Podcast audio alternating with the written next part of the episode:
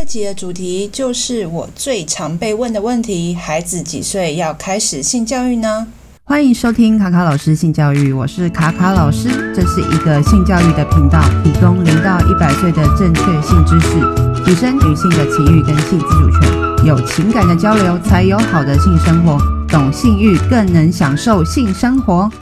其实性教育的内容包含非常的广，之后会再跟大家详细的介绍。这次先简单的说明，性教育在大家脑中普遍的想法，主要还是跟生命的诞生、青春期、身体的变化、性行为、性传染病，还有跟生殖啊、生理上。身体上的为主，而其实呢，性教育也包含了一个人如何形成他的性的价值观、性的态度，然后这些都是从他家庭啊、原生家庭啊、父母啊、同侪啊、朋友啊，或是社群网络啊、媒体、社会文化等等去形塑出这些性价值的呃态度，这样子如何呃去。做一个决定，或是评估对自己好的方案，也包含了哦关系的教育啦，还有跟兄弟姐妹啊、家庭的互动，然后去了解家庭的组成、友谊的意义、爱情的意义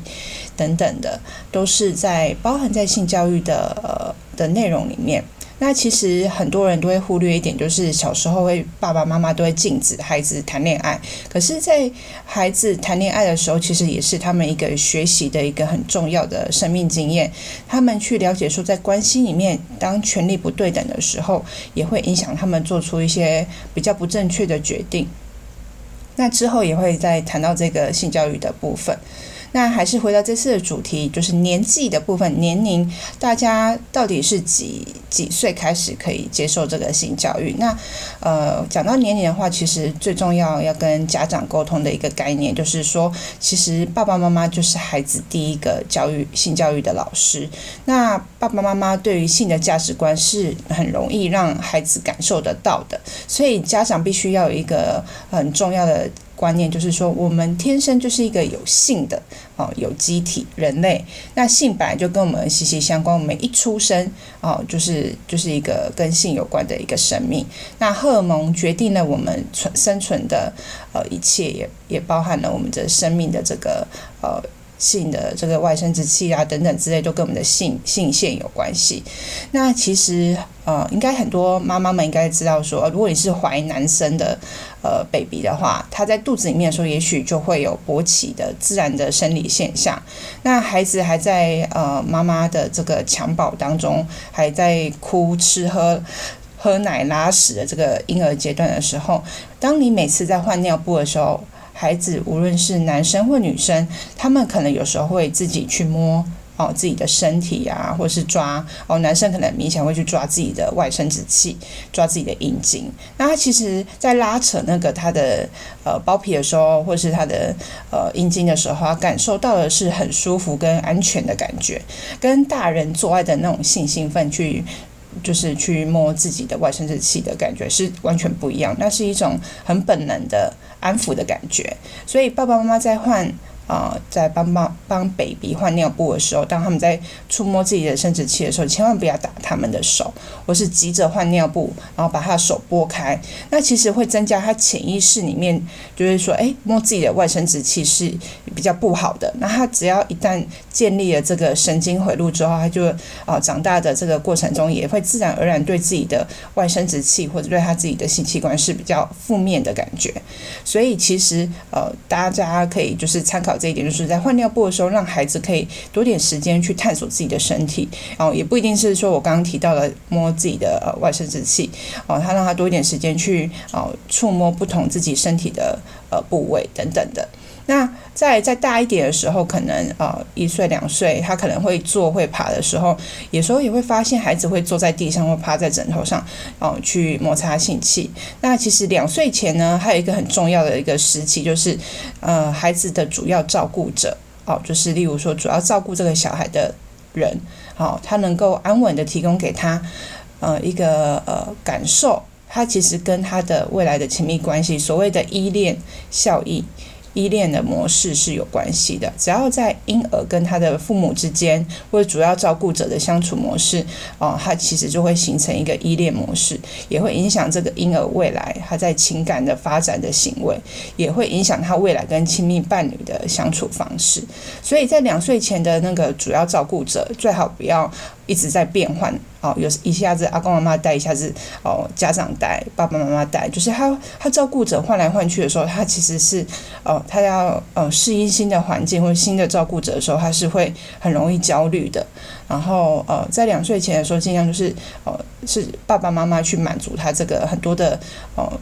呃吃喝喝奶奶啊，或是抱抱的享受那个感受啊，等等之类的，或者是常跟他互动，哦，跟他说我爱你啊，跟他对话啊，等等，其实都会让这个孩子感受到这个呃这个爱的感觉。那其实再大一点，三到五岁的时候，其实呃孩子其实能够渐渐去感受到爸爸妈妈或是呃社会上男女的哦不同性别的不同。那对于性器官也会开始产生的兴趣，会去玩啊摸啊，所以当第一时间点，当呃孩子在摸他的外生殖器的时候，先不要指责或是打他的手去惩罚，说啊那边脏脏的，哦那边是尿尿的地方。其实他们就会知道说，哎，大人禁止他去摸这个地方，啊这个地方是不好的，哦是肮脏的。然后他因为他们在这个时间点，其实对于哦道德啊隐私啊，其实不是那么了解的。那也可以用另外一个方式，就是说，哎跟孩子们。哦，一起洗澡，爸爸妈妈可以跟孩子一起去去洗澡，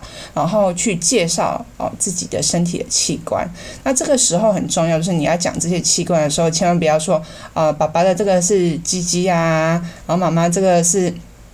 妹妹啊等等之类，应该是要用正确的名称哦。主要用正确的名称，就会让孩子知道说啊，这个东西它是一个很健康、很自然的东西。当你用一些隐晦的名字去介绍的时候，其实他就会觉得说啊。他他就呃就会觉得说，为什么这个地方要特别用另外一个化名？可是长大之后，可能其实我现在教很多小朋友，很多家长还是教呃，例如说小男生，他们还是叫他们叫鸡鸡、啾啾、阿啾等等之类的。可是其实这样子的话，孩子他不知道说这个性器官其实是很。很自然、很健康的一个部分，所以其实最重要的性教育的一件事情，就是你要讲出正确的性器官，它并不是一个羞耻的东西，它不需要用任何的化名去代表它，它就是有它原本正式的名字。然后很多人就会说，哎，可是这么小就讲他讲阴茎，这样会不会很奇怪？可是我们会讲眼睛啊，也不会讲说啊，这是呃，像是呃，像核桃一般的。呃，灵魂之窗吧，就是我们会用正确的名称去介绍我们所有的身体的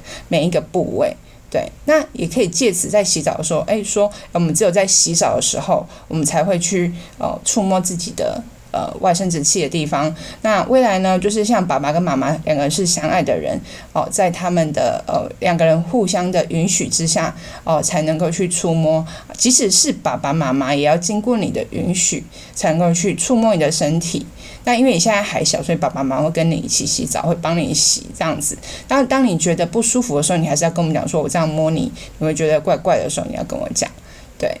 然后也可以跟他说，诶，当你在外面的时候啊，如果你自己去摸自己的外生殖器的话，很多大人可能会觉得很奇怪，因为这是很隐私的部位，对。然后这个。呃，在触摸这个行为的话，建议是在呃家里面的浴室，像现在这个时候我们在洗澡啊，哦、呃，或者是你在上厕所的时候才会做的事情。那你你在外面的时候，尽量不要做这些事情。然后呃，除非说你觉得很痒很不舒服，那你就跟我们呃家长讲，那我们带你去看医生去检查等等的。然后在在这个介绍这个就是身体的器官的时候，其实很多的家长。哦，可能对于这个器官名称没有那么了解，那我建议是先去哦找一些资料，知道说，哎，这个到这个地方到底叫什么，好去介绍。当然一次两次累积久了之后，孩子就会记起来，不可能说，哎，一次讲哦，这个这地方是哪边啊，然后他下一次就会记得。其实很多知识的部分其实是要重复哦去学习，让他去跟他讲。然后重最重要的是还是这个家长的这个态度，觉得让他觉得是健康啊、自然的。哦，是身体的一部分，对。然后，其实，在学龄后，就是例如说上幼稚园之后，呃，他们教的这个性教育就会比较有系统化的呃的内容。那包含就是根据就是在呃我学的系统，呃，包含美国的 CICS。还有就是国际呃联合国教科文组织，他们延伸的这个性教育是有六大主题概念的。然后他们就是以五到八岁、九到十二岁、十二到十五岁跟十五岁到十八岁的孩子，他们的上的课程的性教育的呃主题呢，呃延伸的概念呢，其实都不太一样，因为它依照每个年龄层呃需要的知识跟能力哦、去做呃上课的内容。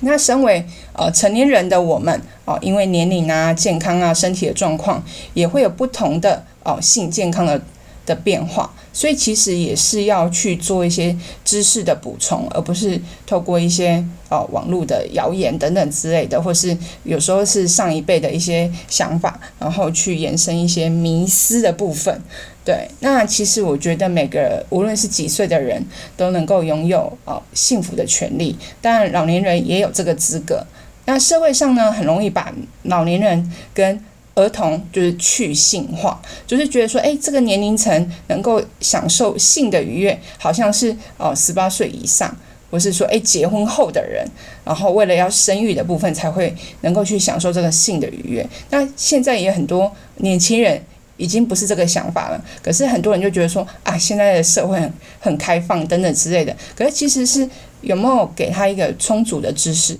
再来，最后呢，要跟辛苦的家长们说，当父母不容易，很难，没有人天生就会。性教育不只是人生经验的传承，而是需要客观的知识、科学的基础来协助孩子啊累积技巧。要先知道一件事情，就是没有人会天生就知道怎么去爱人。